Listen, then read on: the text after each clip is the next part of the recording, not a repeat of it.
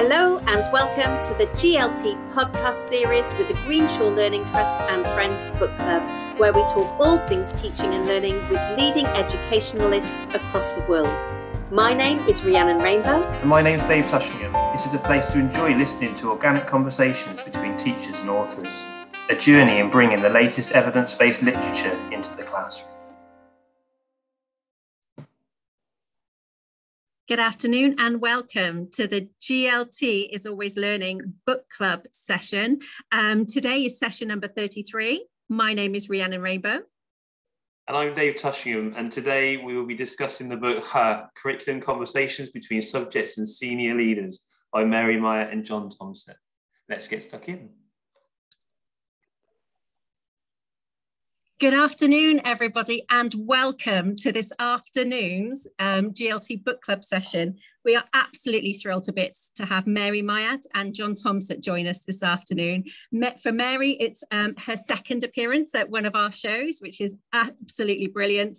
And also to have John with us as well means that we get to hear from both of the voices on this utterly fantastic collaboration that they've done for us. Huh, and also to hear that they're working on the primary version, just is whetting our appetites for the next one as well. So, not to cross over into Dave's territory, I am going to mention there's so many things I could say about both of these brilliant people this afternoon. But uh, Mary Myatt, um, an education advisor, writer, speaker, curates Myatt and Co, which has got something like 300 videos, or that's probably not high enough at the moment, actually. It's an incredible library on there. She's been a governor in three schools, a trustee for a multi-academy trust, co-founded the RE Quality Mark, chair of the board for the Centre for Education and Youth, and a member of the Curriculum Advisory Group for the Oak National Academy, as well as author of many books and, and other um, pretty awesome things as well. So that's Mary Myatt. And also John Tomsett this afternoon. So both of you, please, if there's something that I've missed, my sincerest apologies. So John is a nationally renowned school leader. He's been supporting schools to improve the quality of teaching and learning. Um, over 30 years of teaching experience and almost 20 years as a head teacher. He led the Huntington School in York, one of the country's leading research schools, for 14 years. So it's an absolute privilege to have you both here this afternoon to talk about Huh curriculum conversations between subject and senior leaders. And I'm uh, I'm thrilled to bits. So thank you so much. I'm going to mute now and hand over to Dave. Thanks, Ree, um, and thank you both for joining us. Um, and Mary, thanks for joining us again um, on our um, book club. It's just an absolute delight to have you both here. Um, I'm just um, flicking through the book again as I'm getting ready to introduce. Usually, I take a few minutes going through sort of why we've chosen it, but I, I, just want to get involved with it. So I'll try and keep it really, really brief here.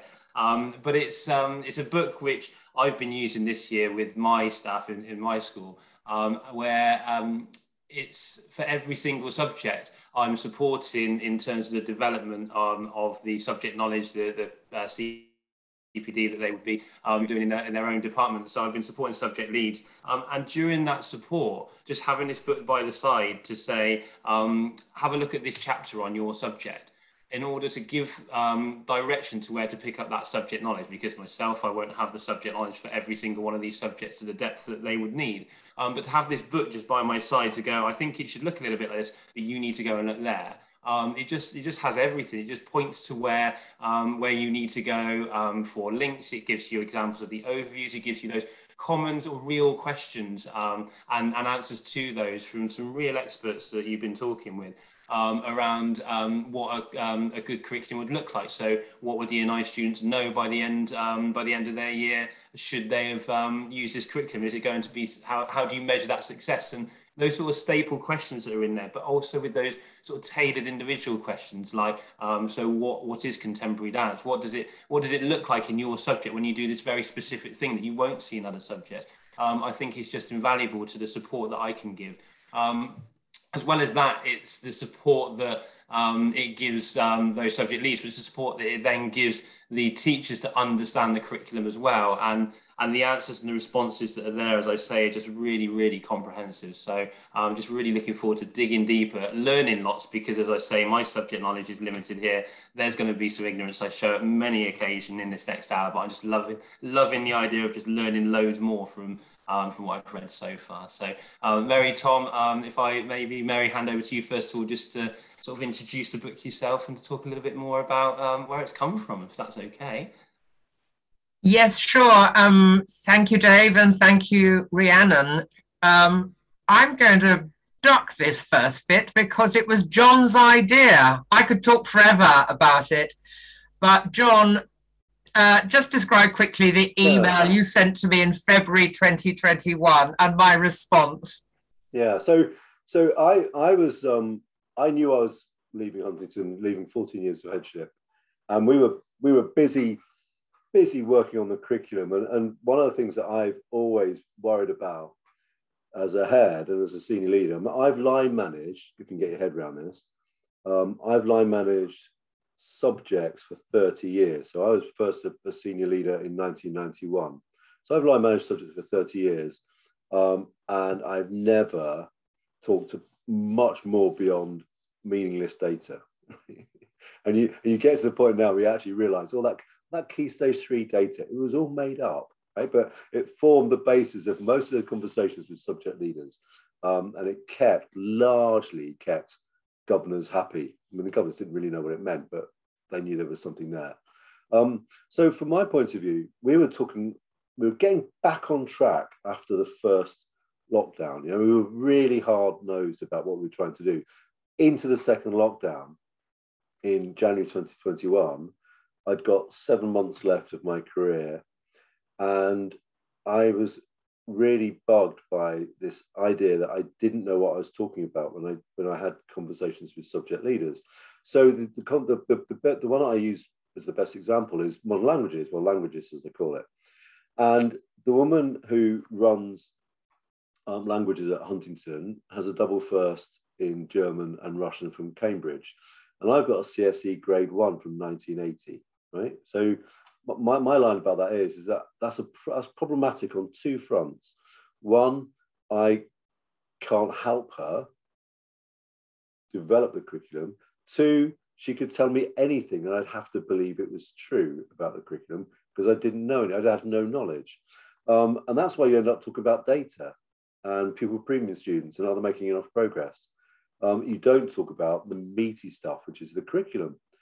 So I I was really really kind of fixated about this, and I had this idea about a book called um, the Middle Leaders Handbook, Middle Leaders Curriculum Handbook for Senior Leaders, which tells them exactly what they need to know about each subject. Right? So that it was exactly what it said on the tin. That was the name of the book.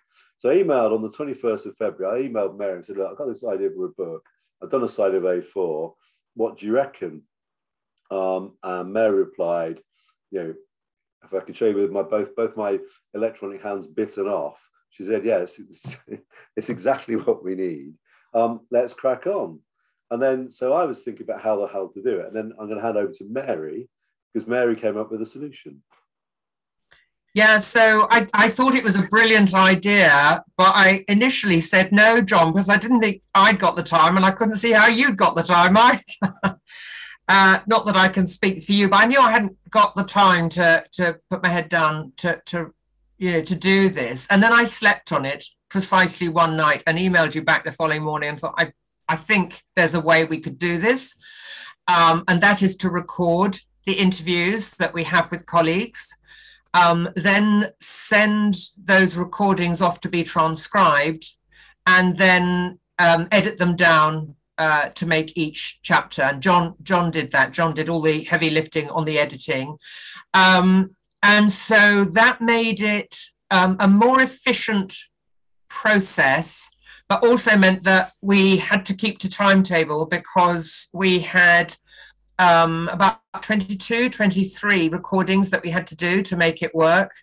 So, um, you know, three, sometimes four nights a week, John and I were on calls doing these and then um, getting those those recordings off to be transcribed. But I think what happened from that was that we got something that was had much more spirit in it than if we'd just done it from scratch and uh, talked to people and then tried to make sense of it from notes.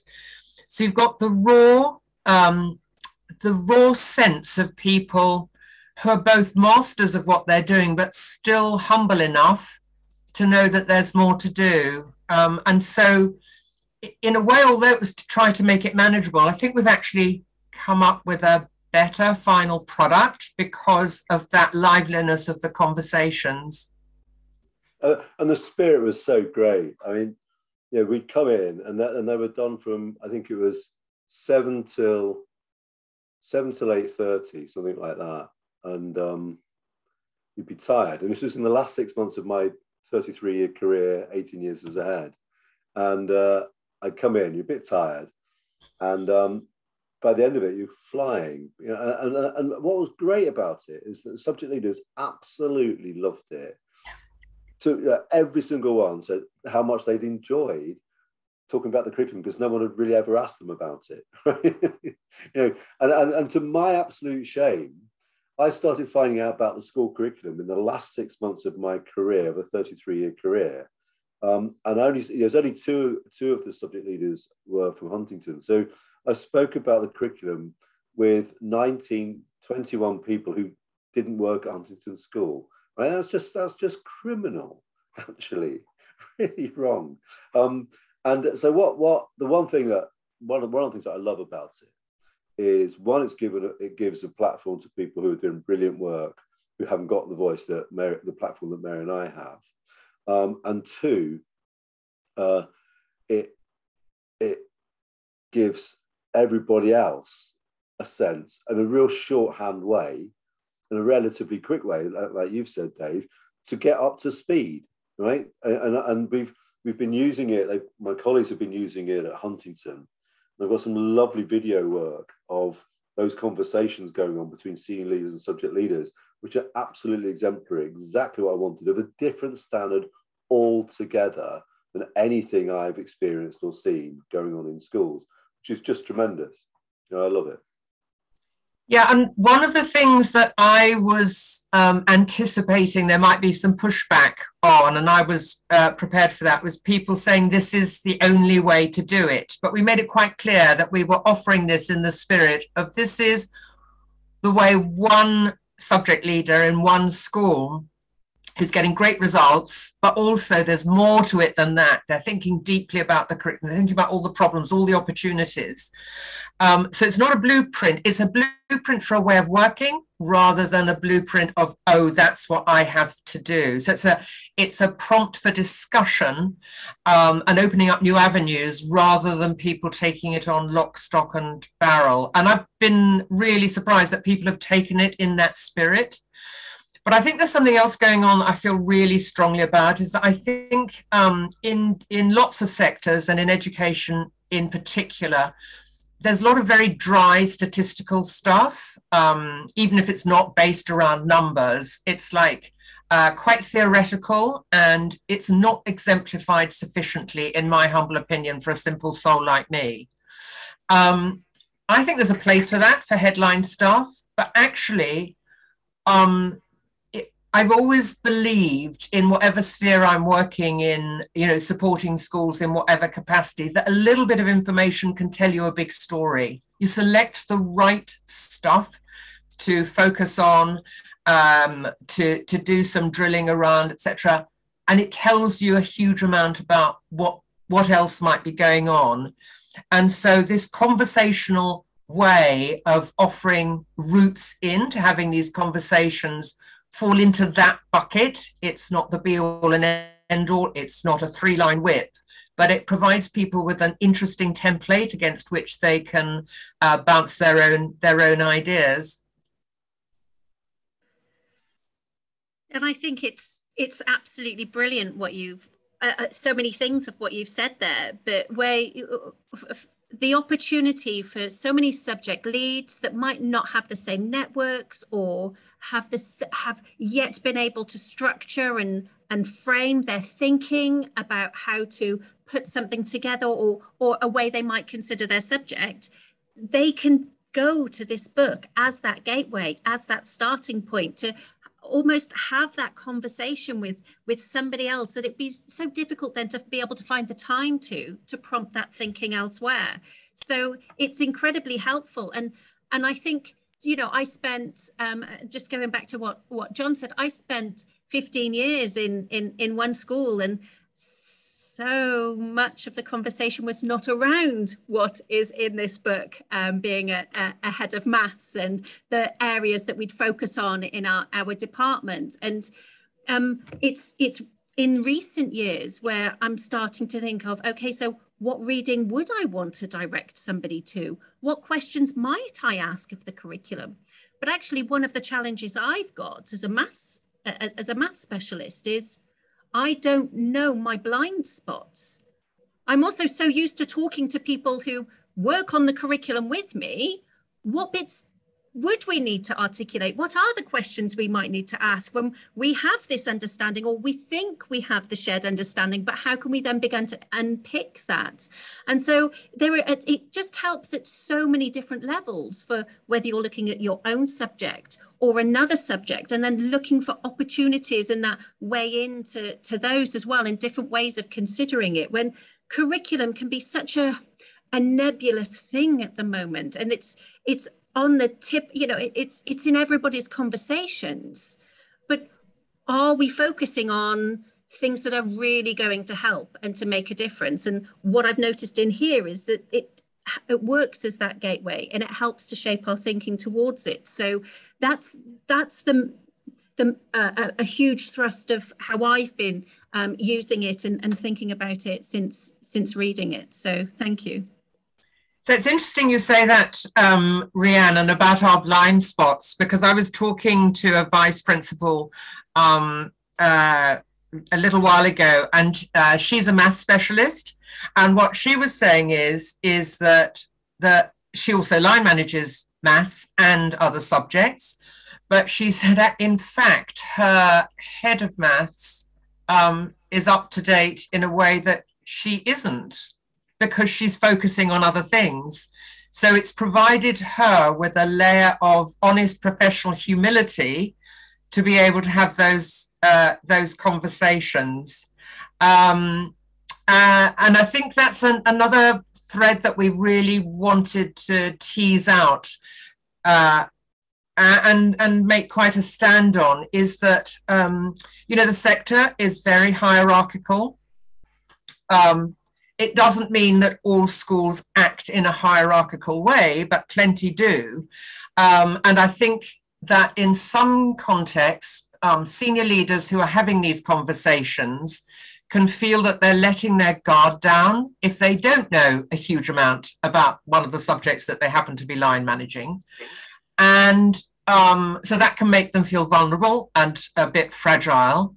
And so we address that in the book that actually um, you are a stronger leader if you say you don't know some things.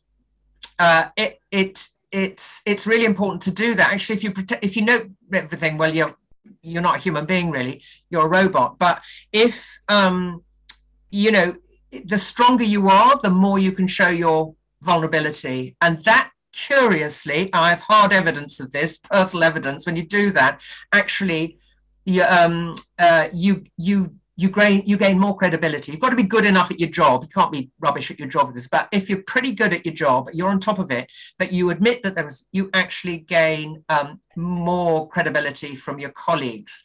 So there's that element um, that there's no shame in saying I don't know. But equally, uh, what, what am I going to do to find out? But so so we've provided some routes into that. But the second thing that's going on is that the uh, line manager, by and large, is the novice in relation to their junior colleague, if we're thinking in hierarchical sense, um, who is the um, relative expert. And so again, that dynamic has to shift in order to have that conversation where it's two colleagues coming at this from a place of curiosity and then it really starts opening up. But John might want to expand on this a moment, but he said he absolutely nailed nailed it in quite a harsh way with one colleague who says, um, I intend to hold my colleagues to account. It's like, mate, that is completely the wrong tack to take. I think I've got that right, John. Uh, yeah, no, it, it was kind of one of the other spurs for the book. I was approached in October 2020 by a head who wanted me to help him hold his middle leaders to account for the curriculum subject leaders. And I said, how can you hold anything to account if you don't know anything about it? You know, it's the chocolate teapot stuff, you know, completely useless because you don't know anything about it. And that, that really got me thinking. And I think, I think you have to, have to enter this work as a senior leader with humility, with proper humility. Um, and, and, it, and it, the metaphor I use for it is, you know, when you go, I, I'm, I'm, I'm not very good at German or French. But if you go to France on holiday and you try, you, you try hard to converse in French, they like you much more for it, right? And in the same way as you go to a subject and you say to the subject leader, look, um, I've read the chapter in Huh and I've read a couple of these articles. This is my understanding of your subject, right? This is what I think the core principles are where am I compared to what your thinking is, and how close am I to it? They'll love you for it, right? They'll think, God, this man or this woman is, really making effort to understand my subject, and and they're grateful for it, and they admire you more for coming along with that bit of humility. But you do the work, right? I, the other thing I say relentlessly is that you've got to do the work as a subject leader. You've got there's tons to do, and what I try, what we try to do in this book is kind of produce a sort of kind of time efficient shorthand for getting in there with some foundational knowledge that will begin that conversation. And then if you if you if you think right, I'm going to spend two years learning this subject through the subject leader, through conversations, through getting into classrooms, through asking teachers about it, looking at schemes, getting underneath it, then you piece together you'll piece together the whole thing. And I always, the other metaphor I use before I, I shut up and go to Dave is, is I've always thought interestingly about London. You learn that little bit of London there, you learn that little bit of London there, and that bit of London there. Then suddenly you're going a car journey or a bus, and you'll see that they're connected, right? And it's a bit like that with the curriculum, with the subject curriculum. You learn that bit, then that bit, then that bit. Oh, and then those all those bits come together, and there's the whole of that bit oh, I get that now, and how they interact with each other and how they're connected. And that's the other metaphor I use for understanding how if you if you if you work as a senior leader on learning short chunks, let's go and watch some year eight lessons. Let's look at the year eight curriculum um, for this half term. What does that look like? How does that fit together with what they learn in year seven? How does that build on what they learned in year seven? How's it connected? How does it refine their understanding of that bit? And then you just keep piecing the thing together. And over time, you'll build your own schema, your own understanding of, of the subject, which will more than equip you to have a conversation on an ongoing conversation with subject leaders. That's how I see the thing working. No, it's it's it's a it's such a useful resource, and I think the other thing it, it, it helps with as well is I'll I'll talk to um, a deputy head, for example, that is line managing a maths and has done for a couple of years, and will say, "Well, I don't know what it should look like in maths you tell me. And so hold on let's ha- let's have a look. Let's now have we now have a go-to which i didn't have when i was having this initial conversation. And i'm thinking right what would be a really good way to support this person to accelerate um, their, their their powerful knowledge to be able to uh, get a better understanding of the curriculum and, and help to, to to make them feel more confident I can now, I got a resource that I can direct them to so they can start, as you said, with what you were thinking could, could be a thread that it could be used for. That's absolutely something that I have used it for on the ground now because I can now, I've been able to say to that senior leader, actually have a look at that section in this book read those and let's let's talk it through and let's see see how we can do this together rather me constantly trying to tell them so dave come on in um, I can't wait to hear from you. I'm just going to um, sort of say very similar to you. I think I've got um, a sort of a specific example that I was just reading through as, um, as John was talking there. Um, I'm on the PE page at the moment, and um, I was imagining being the line manager as you were talking, and what I would have done before, and I would have gone into the conversation with humility, but I would have gone in and said, "So tell me about this." I might have tried to do a bit of sort of uh, research with some of the more sort of practical um, side. So just think about what sports that, that, they, might be taught in PE, or it might be some sort of really um, sort of ignorant things that I was looking up where I wanted to, to do well um, in that conversation and support that um, head of PE, but, but really not quite knowing what I'm looking up here. But the, the bit that's really helping me in this book is um, is in each section where it's uh, asked the question what support you would like from your senior leader. Um, and so to be able to read that and, and just straight away I'm taking from the, the PE section. Um, the uh, what we want is um, is for PE not to be seen just as a practical subject. Well, I think we all know that there's going to be some classroom work in PE, but um, the idea that that's there in the first sentence um, speaks volumes to me that that's something that we really need to address and, and, talk deeply about. And what are we going to do to support you in the classroom? And, um, and how are we going to support with the, the wider teaching of PE? And the second paragraph goes into the inconsistencies um, of the conditions in PE. And we all know that sometimes it might be raining when uh, you're teaching on the astro pitch, but I, I, wouldn't think deeply about that. I wouldn't be thinking about, oh, that lesson changes. That's a very different lesson because of the weather here. It's windy now, and all of a sudden you need to really change the way you're teaching. Maybe different students all of a sudden become experts in this classroom. Maybe um, you're going to change the activity completely, or or there's going to be some more subtle changes in the way you deliver that lesson. Um, your voice, for example, um, and reaching the far ends of that pitch will be more challenging. And it's just those little things that I wouldn't have thought of in that conversation, but just reading through there in 30 seconds, I've now got good quality prompts to go and talk to those um, heads of department and, uh, and find out more about how I can be supportive of them. And I just thought, yeah, just what you said really resonated and, and having those examples, I just wanted to sort of tie it to something specific, um, really, really helps in, in having that conversation, I feel. One of the things I, I really love about the book, and um, Mary talked a little bit about the process. So you'd get 10,000 words. And so I had 210,000 words to pare down to 80 something. Um, that's a lot of words. um, we managed to get it all. It was a day less, a day under six months from, I think, the first email to the publication date or something like that, or submission for, for publishing. Um, so it was just under six months. So it was a lot of hard work, but great work. Um, and then you get down to just three and a half or four thousand words. And um, i i loved kind of paring down to exactly what was i thought would i'd need you know because there's there's loads of stuff out. I've, we've got the full transcripts. There's still lots of lovely stuff in there but you know a lot of the exercise of, of curriculum development at the moment is the quarter to a pint pot stuff. It's it's what are you leaving out? What choices you're making about keeping in there? So I almost replicated so, some of the things that you have to do as a subject leader to pare down the stuff to know exactly why you're teaching that to those students at that point in, in time. And it, it was a great process. Mary. Yes, I think um, yeah, those those those transcripts were exceptionally long. You did a brilliant job on them, and now that I'm picking up some of the primary ones, I realise just how hard it is. It, from my point of view, it's easier though than starting from scratch. But this distilling of what they've said. But the great thing about technology, of course, is that we, we not only have the transcripts, we've got the recordings, and they're all available on Myatt and Co, and people are using those and and finding them helpful. Um, but the question came through, which I thought was a really interesting one in the chat about whether there were um, any common um, themes that came through. This is from Wayne. Thanks for the question, um, Wayne. So, if okay, I'm going to kick off with that. So, there are a number of common themes. John's mentioned one, which was the fact that everyone we spoke to just loved it.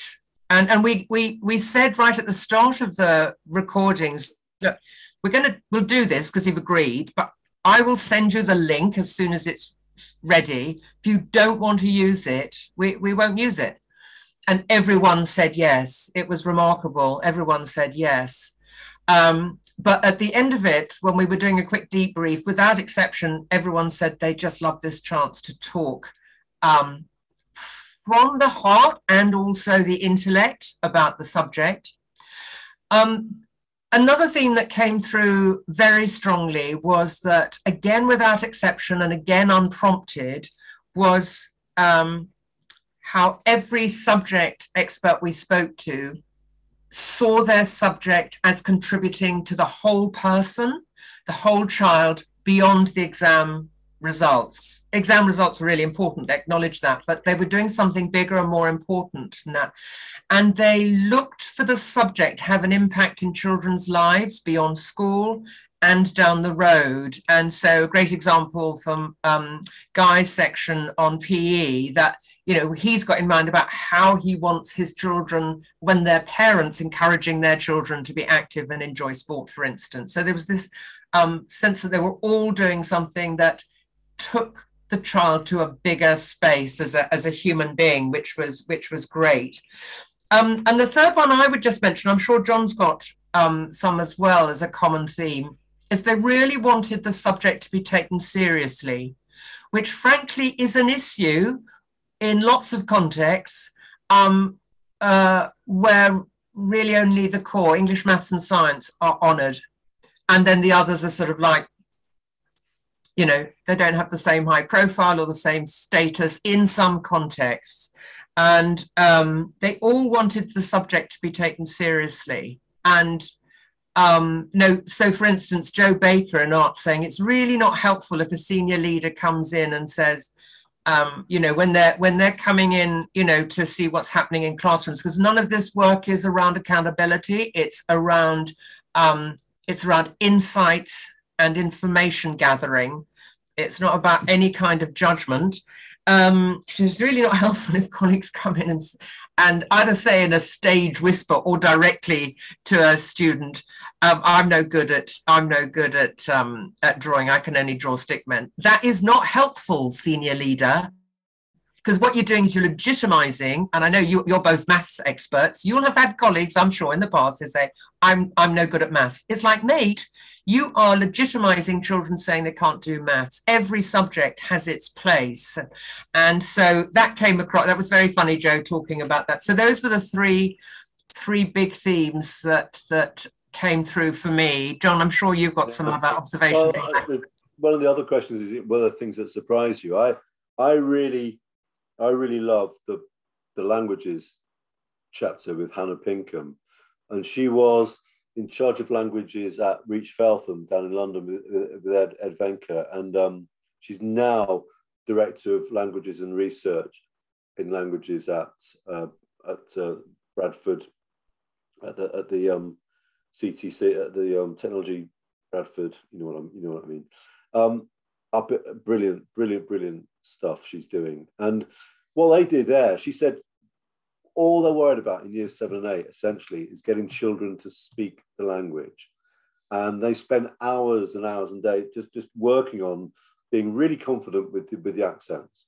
And uh, they, they kind of rejected all textbooks and they worked really hard on developing a curriculum, which was around narrative. You know, come back to some of the stuff that Mary talks about a lot is that people love narrative. And, and the, if you read that chapter, what they did, it, uh, what she did at Reach was get um, created three Spanish speaking children across the globe and three French speaking um, children across the globe. And they just exchanged, they wrote them and they exchanged these fictional um, pen pal letters which had a narrative. So the children be ready for the next letter, wanting to find out what what's, what's the next part of the story. Something like Dickens episode, you know, is it ready to ready publish the next the next episode? So really loved the story, and then they spent all the time getting them to really be able to pronounce it, learn, you know, Gianfranco Conti, learn the learn the phrases rather than individual vocab words. And then by the time they got to year nine and they started unpicking what that meant in terms of grammar, etc., etc., the students had all the language they needed. They didn't need to go through that really painful vocab learning into year nine, which just you know, ends up with really terrible lessons and children misbehaving and being disinterested and just loved it. And it was, it was just that was a real surprise. And um, you know, I really promote that approach. And I'm, and she's it's great now that Hannah is up in up in the north because I was in contact with her yesterday about helping with the mat, which has got some issues around languages, which is great. You know, making making those connections, and then and, and it and it feels like going back to you know why we're doing. It, eh? feels like you're sitting next to the subject leader with her in front of you, talking about it, talking about the subject collectively and collaboratively, not in some kind of faux accountability system where you're holding them allegedly to account for what they're doing. You know, it's great. It, you're kind of learning the thing together, and they love teaching you. Oh, wow. Yeah, sorry. I'll, uh, you were going to say something, Mary. Apologies. Yeah. I was just going to add a, a surprise for me uh, in, and very humbling. Uh, I mean, they were all mag- magnificent. So pulling out just one or two, it, it, it's um, not because they weren't all fabulous, but what really struck me was talking with Nikki McGee um, for the RE, uh, for the in, she's the lead for the Inspiration Trust. So I've I've been involved in curriculum development since the early 90s as an NQT. I was just really lucky that the authority I worked in, um, the county advisor for RE, he he, took a handful of us out, you know, to work on curriculum materials. And has to be said, some of them were pretty good, some of them were a bit naff. Never mind, nobody died. But I've I've been involved in the RE trade for a long time and um, done a lot of work, you know, on the ground, supporting teachers' curriculum development, started the RE Equality, done a lot of work nationally, on all sorts of bodies and stuff. Anyway, so I'm then listening to Nikki and I'm thinking, oh my goodness, you are next level. You are next level. And so it's just, it's, it's an exquisite feeling that you recognize there are people who are the generation below you in professionally and they're doing work at the next level, even though, you know, I do consider myself to have done some pretty good work in RE. Nick is his next level. And, um, you know, I do think the sector has raised its game. So again, in RE, when you talk to AJ Smith as well, which we've done for, for the primary RE, it's like, oof, it's so good. Oh. And it's so exciting. So it's really lovely. Mm. I, am on my, uh, before I hand over to Dave, my, you know, there's, there's a ton in here. I could talk about the Lucy Cresswell and the classics. I mean, I, I, I finished that one thinking, right, I'm to I'm to go back to Huntington and say, look, scrap Key Stage 3. We're to base it all on the classics, right? Just irritate the hell out of all the subject leaders. Um, but you know that that was that was really really inspiring, and and and I go on a lot about Chris McGrane, um, and I think this is this is absolutely key to me because curriculum isn't just I, I call it the, the, the curriculum triumvirate. So it's content, responsive teaching and, and assessment, like content pedagogy assessment. Uh, and as an example of why it's not just what you teach, but how you teach it, the maths, the maths, uh, um, uh, and you two will, will know this, that the math chapter is phenomenal and Chris's work um, is extraordinary. And just, you know, looking at how you teach negative numbers, he got so sick of getting year 10s arrive and he teaches in the biggest school in in Glasgow. Year 10's arriving um, to his lessons to start um, their uppers um, and not being able to understand negative numbers, even though they've been taught negative numbers every year since year four, right? So it's not just what you teach, it's how you damn well teach it. And looking at the way he he describes how you teach negative numbers there is just brilliant and fascinating. I'm, I, you know, for my sins, I, I, I wish, you know, I pretend to be a maths teacher. Um, I, you know, I've got grade A level maths back in the day, so I'm math, I'm numerical, but I don't understand it. I'm the worst type. I know that 32x squared is 64x, but I've got a flying clue why.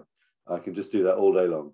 Um, but when you read Chris's stuff, you understand, you know, place value. You know, it's right there, and, and, and the the inverse, the additive inverse is just a brilliant way of understanding how you do negative numbers. So it's not just what you teach, because you can have a sheet of paper that says we teach negative numbers in term two, year eight. So what? Um, how do you teach it so the children understand it? That, that's my beef. Dave. Can't hear you, Dave. Try again. Apologies. I, I muted myself as I started. Um, yeah, just absolutely wonderful what you're saying there. The the mass um, examples we could talk for hours on those. We've um, we've had Peter Mattock join us. Um, talking about manipulatives and, and just an, an, hour session on really thinking about why um, Ed Southall, uh, who's written the book, yes, but why just um, really getting us to think about um, sort of, you know, not just sort of how it all works, but, but why it's working. And it's, it's the way you teach, as you say. Um, and just bring it back to the, the languages chapter as well. I was, um, again, I was reading through as you were talking about it, of what a senior leader should ask a subjects leader. And it was just really interesting listening to you talk whilst reading about um, senior leaders should be asked about target language and, um, and the idea that it's not should we be using target language, but how much and having that sort of in-depth conversation. And then my role, maybe not with the same knowledge, just helping the subject lead to reflect on that practice as well, is, is what I was hearing from um, a little while um, back uh, when you were talking before, John.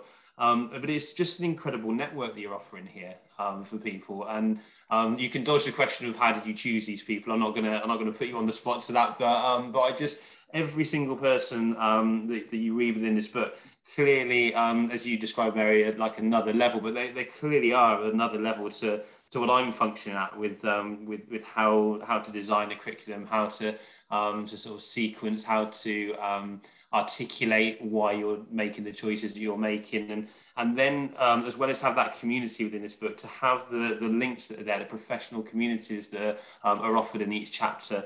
Um, I mean, you, you've just got you've got such a menu um, that you can go to. I think it's absolutely wonderful, and uh, yeah, I just wanted to sort of um, sort of thank you once more for that. But um, but yeah, there's no there's no particular question, but I was quite interested sort of how maybe those initial conversations came about with some of those subjects because um, they must have been wonderful to be a part of, and, and yeah, just really yeah. Well, we, we advertised on Twitter, didn't we, Mary? And um, I got about seventy replies from one blog, and um, and then we chatted. You know, and it, you know, it, we we were I think ridiculously lucky, but there again, it also maybe reflects how many brilliant people there are out there.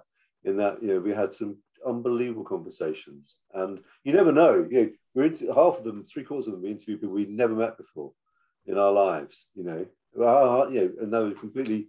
But if you, I guess, if you've got the courage to respond to an email or to a, to a tweet from Mary and me, um, then you're going to have something to say, right? So you know, that it was self-selecting essentially, and then we, we, we kind of we we worked through them.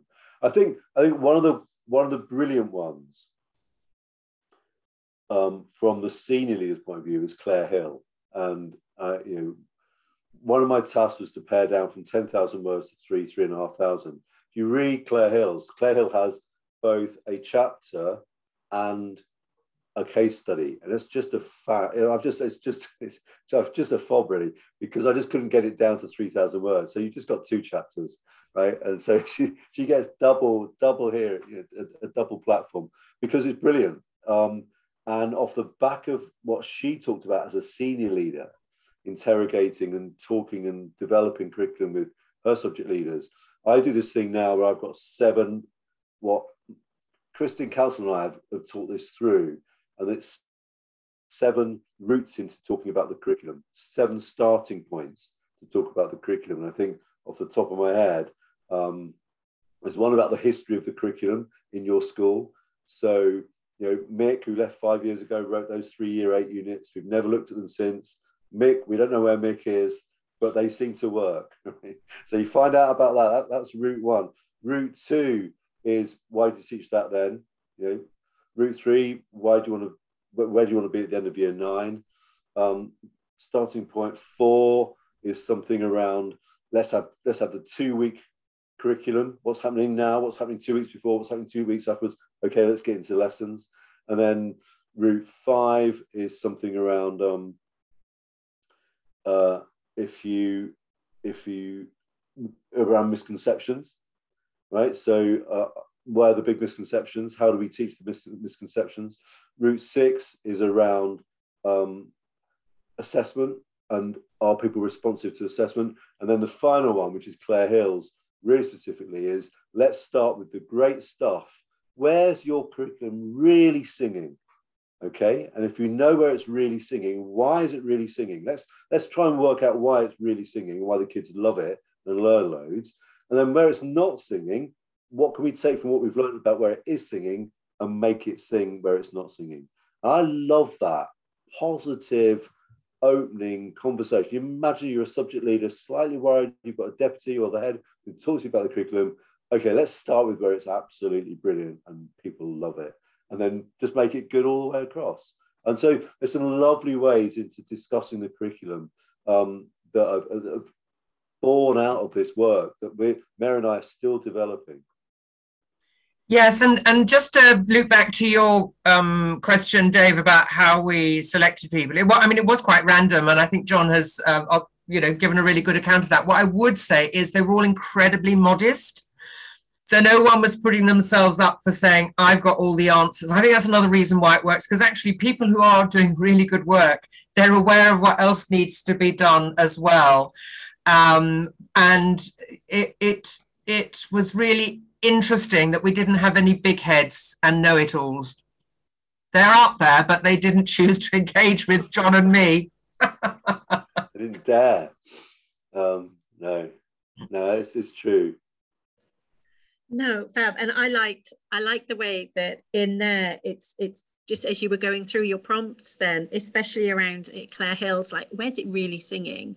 It's instead of quite often it's really easy to pick faults isn't it? Or what we see as or or find the niggly bits that might need fixing because that's that's an easy relatively easy thing to spot but that puts somebody on the back foot. So if we if that's reframed and redirected to now let's talk about where it's brilliant. So they already feel like you respect them as an expert and that you're yeah, going it, to listen to what it is they say. It's so powerful that, and I think um, you know claire Hill and Kat Howard's work uh, together on symbiosis needs a needs a shout out. Mm. Um, but I've always found in any kind of work in schools, whether you know on inspection or otherwise, to, to kick it off by saying, is there anything we might miss in the time we're here that you're really proud of, uh, that you think we, we might not capture or know about? And so it doesn't matter whether there is or isn't anything. The point is that people need to understand you're not there to find fault. You then get far greater disclosure about because they know you're not after them. You know, so it's great. It's great. No, some wonderful stuff from from Claire for that session.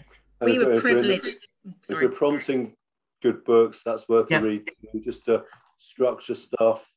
It's a different, that, it's a completely different type of book to our book but they complement each other, I think, really well in terms of this is a bit, bit more theoretical, but um, the two sit nicely together. Yeah. So as this is a podcast, I'm just going to say it's Ruth Ashbee's on the curriculum. well, again, again uh, all, all expanding the conversations, which is great.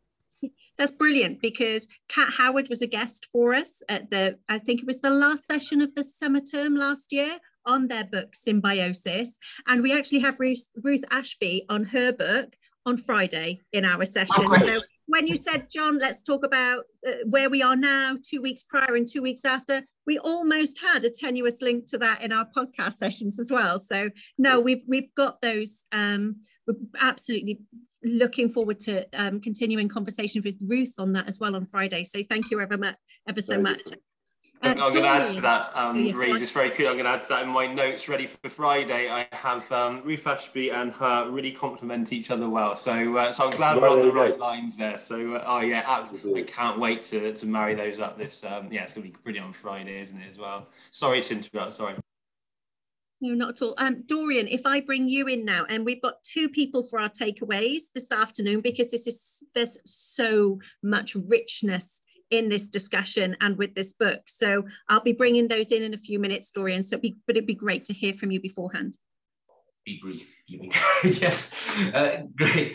Thank you so much. Um, and uh, Mary and John, it's been absolutely fantastic listening listening to you. It's always it's always a pleasure listening to you um, talking about curriculum because I kind of learned so much. And the, the reason I kind of wanted to say something really was that I saw a, a tweet from a, a geographer, Katie Walter, the other day, and she's she wrote a piece on curriculum development uh, about well, it was less than two years ago that she wrote it uh, for the Geographical Association, um, and it, the article was actually only just very recently published, um, and she exclaimed really that you know even since the 18 months ago, whenever she wrote the article, how much further her kind of curriculum thinking had moved on in that in, in that rather short time. And so the, the question, which I think I'm not sure we've got time for, but it, the question I, I, I thought they got me thinking, particularly after listening to what we've been saying today, Um, and this is quite provocative because I know that what I'm about to say has probably got a, got a fair few misconceptions that involved there. But if, if we're going to continue to, if we're continually evolving curricula and we've got the, the, the dream team, like the people that wrote the trust, the, uh, the chapters of your books, etc., you know, it's continuous improvement, tweaks through trial and error, etc. Is it logical to, to maybe assume that eventually we'll have, we will have this kind of, this curriculum which is robust, um, cogently articulated, which continually challenges and, and, and, gets the very best out of all of our pupils. And, and, and if we do have that synergy, as, as John said, between content, pedagogy, and assessment, um, and you know, senior leaders have disciplinary knowledge about each. Can we, you know, is it idealistic, I guess, to, to arrive at this place? But when we do arrive at that place, I understand that the job's still not done as well. Um, so uh, it, I wondered what your brief thoughts on that on that question was. I'll, I'll go for I'll go first briefly. I, I, I, I um, I have I talk a lot about the language we use about curriculum, and I will get back to I will get to your answer to your question, Dorian, and and I worry that a lot of it's exclusive, um, and my job, I think, I think our our job, and I think Mary said this earlier as well, is is to make it make all this stuff accessible for everybody. Because because we have what you might call we have 600,000 teachers in this country if you include the independent sector. So we have a massive prior attainment amongst our own profession right? You have full range of prior attainment if you put it that way right? So so there's lots of educating to do all the time. None of us is an expert in our own subject right yeah, I, I, I'm, I'm a qualified English teacher, but you know, if a, if a new, if if if I had to teach measure for measure, I'd got a lot of work to do to, sort myself out on measure for measure. Hamlet, I'm okay. Othello, I'm okay, but measure for measure, I'd have to do a lot of work. So none of us is an expert, right? So there's always that work to do. On the other hand, the other the, the converse of that is, if you read something like um, David Priest's, Dr. David Priest's ch- chapter on geography, right? There's the core of, of what geography has always been, right? New case studies will come up and new ideas will come up about uh, examples. But the core of what it is is is articulated brilliantly by him in there. So you can know actually the essence of a subject isn't going to change that much over time. There'll be discussions about it. You know, the idea of teaching a history curriculum now without an acknowledgement of Black Lives Matters is unthinkable, you know, uh, and decolonizing the curriculum. That makes things change. So context happens, but some of the absolute essence of every subject, I think you find in this book, which is never changing. And there are some experts who are really good at it, other people who've still got to learn it. So there's a kind of there's a Janus face look at that really, looking both ways in that there's lots to learn and lots of us to be educated. On the other hand, the essence of most subjects have been there um, for millennia. Yeah, I, I, would I would absolutely echo that. Um, and I think I think two things in response to your brilliant provocation, Dorian. One is is that I think these conversations, not just our work, but collectively, you know, everyone on this call, all the other people are blogging, talking, writing, and you know, doing the doing the work day by day. Um, I think I do think it's raising everyone's game. I think as a sector, we're getting better at this stuff. Thing number one. Thing number two, though, the idea that we're ever going to arrive, I, I don't think that's going to happen. And that's why we landed, John landed on the name of Huh to capture this, the Egyptian god of everlasting things. So it's slightly tongue in cheek, um, but it does really capture what we truly believe about the curriculum. Don't think it's ever finished. And the corollary to that is if it's never going to be finished, to pace ourselves and also to enjoy it, to take delight in it.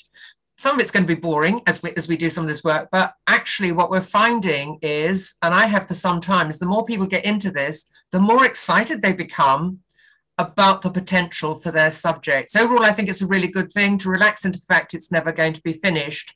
And i do think as a profession we're getting much more skilled at at this whole narrative but great question dorian I I really like that. And I like the way it, it, it takes the pressure off something that is so hugely important. Relax into the fact it's never going to be finished. You know, if, if and I think we need to give ourselves permission to do that. And I remember I'm discussing this with you in the last session. So thank you ever so much for that, Dorian, and, and for everybody's responses. And I don't want to forget um, to bring in, uh, we've got Nicole Saunders and Emma Cave, um, who are going to be sharing their takeaways with us this afternoon. So if I may, Nicole, um, if I could bring you in first, and then um, I'll bring, and then you can come in after Emma um, and I'll I'll help with that if it's if that's okay as well. So excellent. Nicole's got her camera on. And I've unmuted. Hi, thank you very much. It's been a really, uh, really good to listen. I've got like a whole page of notes, and then I went back through and I've kind of numbered them as to which way I want to go. So I wanted to do a statement first of all, and this is from what you were saying, John, right at the start. I think about myself as a senior leader, and I, have been a senior leader for six years now. Um, and I've supported a range of subjects from creative arts, for languages, to science, to English, to maths. I'm now doing foreign languages uh, and EBacc subjects, and I, have been stretched. I'm a master at none, I'm going to admit. um, but I have an interest, which is always a good uh, starting place but I just think in my, my time of education and being a senior leader, we've, we've gone from where we've been told what to teach and we, we've just expected that that's the right thing to now being in a position where we are choosing what we teach, when we're teaching it, and ensuring that it, it, it's challenging, etc. And actually, training wise, that's that's quite a big thing to get our heads around as senior leader, but also as a as a subject head, which I, I used to be previously. And um, I did think here that there's a gap here because I've done my senior leadership training and that not once I trained about curriculum. I was trained about data and the gaps and I was being trained all of those sorts of things, but not once about how to really question the curriculum and, and have that intrigue and and and, and work that through. So, so that was just that maybe something that you guys can do provide that training. So, so the other sort of next stage it came for me is that um, I also then thought, how can I be better at supporting um, departments that I work with? And, and this book has, has enabled me to really pick up on some key things. And that is that, that being inquisitive and learning from them and actually, and it's learning from, but really listening to what they're saying. And um, and then it's that time and feel value They're the three sort of key points that that I, I took. Um, and then I just went on. The next thing I kind of thought about was um, also knowing, and you talked there how they teach as well, and also sort of knowing about actually that's different in every single subject. And we're really lucky actually, and uh, we've had a lot of support in, in, my school. I'm at Stoke Damerel in Plymouth, and um, we've had a lot of support, particularly with our maths. And uh, I now have an understanding how our maths department teach. So when I go in, I'm no, I'm not judging, I'm not holding them accountable, but I understand what they're trying to achieve so I can have a better conversation with them. And actually, that's what we should be doing across every single subject, not, not one size fits all. Actually, how is this best taught in your subject? Tell us as a senior leadership team so we can work with you in order to make that uh, even better.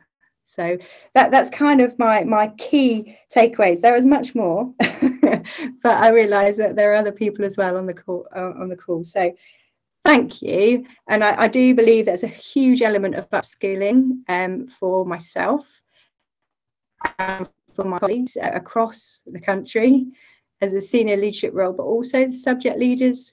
Um, I think you know my specialism is business and economics and I know my business in economics, but I haven't always thought about the why and what order that should be in. So I think there's a lot of support we need to give to our colleagues to help them think that way. The economics chapter is very good in there about that. Oh, it is. okay. Uh, thank you ever so much, Nicole.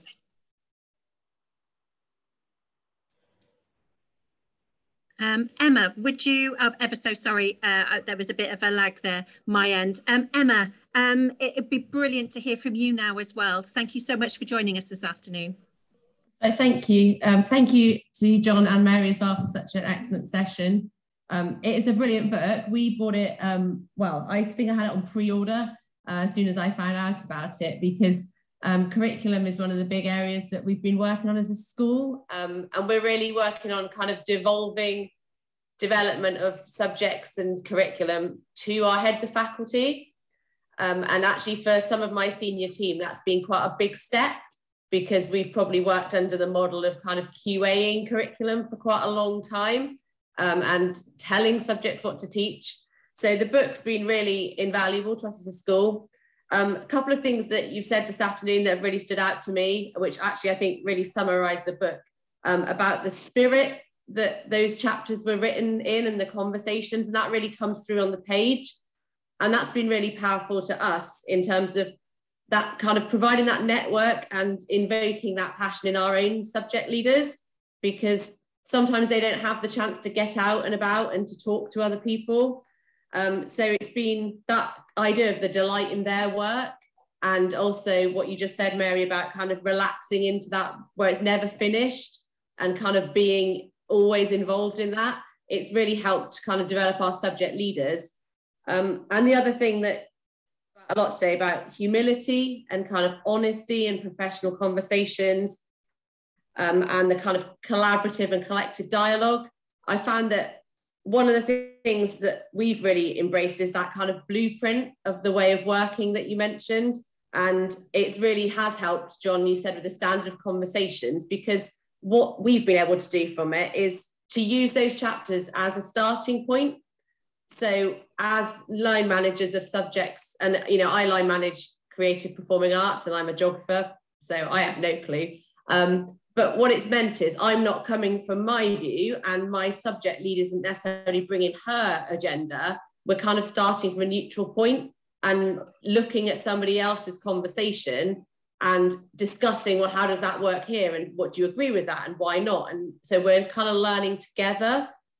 And from that, it means that we've been able to perhaps um, be involved um, and kind of collaboratively work together as a senior team and subject leads rather than being at loggerheads, which I guess can be quite an easy place to be. Um, a couple of things that um, John, you just said this afternoon as well that I'm definitely going to take back from this webinar as well as the book about that short chunks and maybe talking about let's just talk about year eight for two weeks because it is a huge thing to get your head around someone else's curriculum and to kind of practically be involved in that. Um, and also um, the thinking about where's the great stuff. And I think sometimes we don't do that enough because there's always so much work to be done, but we don't really celebrate perhaps enough what the great stuff is and then use that as a springboard into further development. So uh, thank you for those nuggets from Saturday as well. Uh, and I think the thing to say there, Emma, is in a way, what I like about this is that Mary and I are conduits, you know, because the expertise is from the people we interviewed, right? You know, Claire Hill, right? That's her stuff, and what we've done is is is provide a platform for so many brilliant thinkers, which is you know which we do with humility. And lovely to see in the chat. I know you're nearly finishing. Nicole saying, uh, and I think it was echoed by you, Emma, as well. Nicole saying, she's going to add in your next line management meeting, you'll be asking, where's your curriculum really singing? Uh, I think I, I think that's going to be utterly transformational. That you know, bring and on that, the joy. and that's and that's Claire Hill, and it's just you know we, we we're kind of privileged to have been able to bring that to the to the wider audience.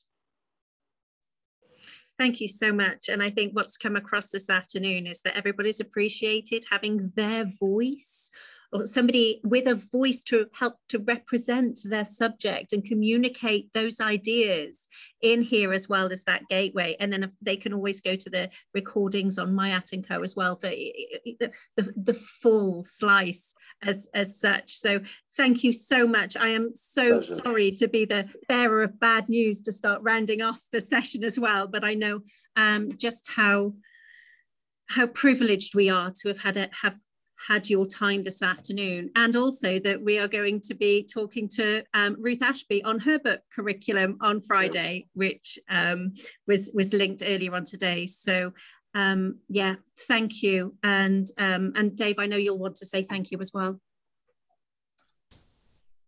Yes, just to say thanks so much for giving up your time. I know we've run just over the hour, and, uh, and just thanks for, for taking that um, that time to talk with us, to allow us to um, to, have our voices heard, to uh, understand more about how we can um, work with our own curriculum um, when we go back into our schools tomorrow and beyond. And um, and yeah, we just really do feel so lucky to ha- be able to have these conversations and to grow. And um, so yeah, just thank you so much for, for giving your time to us today and, and allowing us to do so. Been a real pleasure. Thank you both. Thanks everyone for being here. Yeah, it's been really lovely. Thank you so much for including us. Anytime. And we look forward to Primary Huh as well when that one comes out. Yes. Okay, I'm going to stop the recording now, everybody.